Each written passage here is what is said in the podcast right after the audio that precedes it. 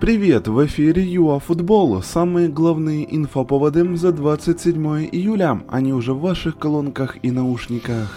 Новый клуб Селезнева, приобретение МЮ и Италия на Мегуго. Поехали!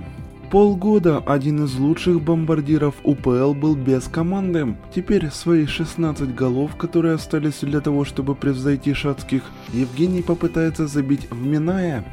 Ну что ж, контракт на год, 11 номер на спину, а зарплата, говорят, что 70 тысяч гривен в месяц. А вот металлист за небольшие деньги переманил нападающего Жувентуда Матеоша Пейшото, лучшего бомбардира текущего чемпионата Бразилии на данный момент. Также отметим, что один из важнейших элементов атаки Десны в прошлом сезоне, Гуцуляк, перейдет в Непарадин. Теперь права на вещание чемпионата Италии на следующие три компании будут у медиасервиса Мегугом. Матчи с Апеннин будут доступны в подписках «Максимальная» и «Спорт».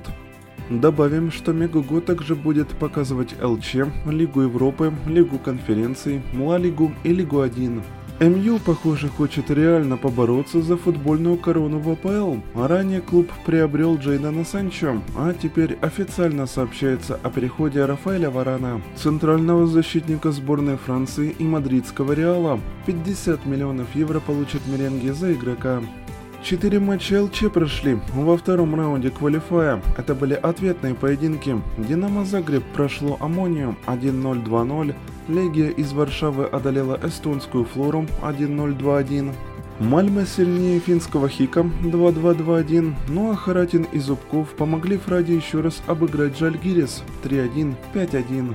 Вот на этой позитивной ноте мы завершаем наш короткий обзор за 27 июля. До новых эфиров ЮАФутбол! Футбол!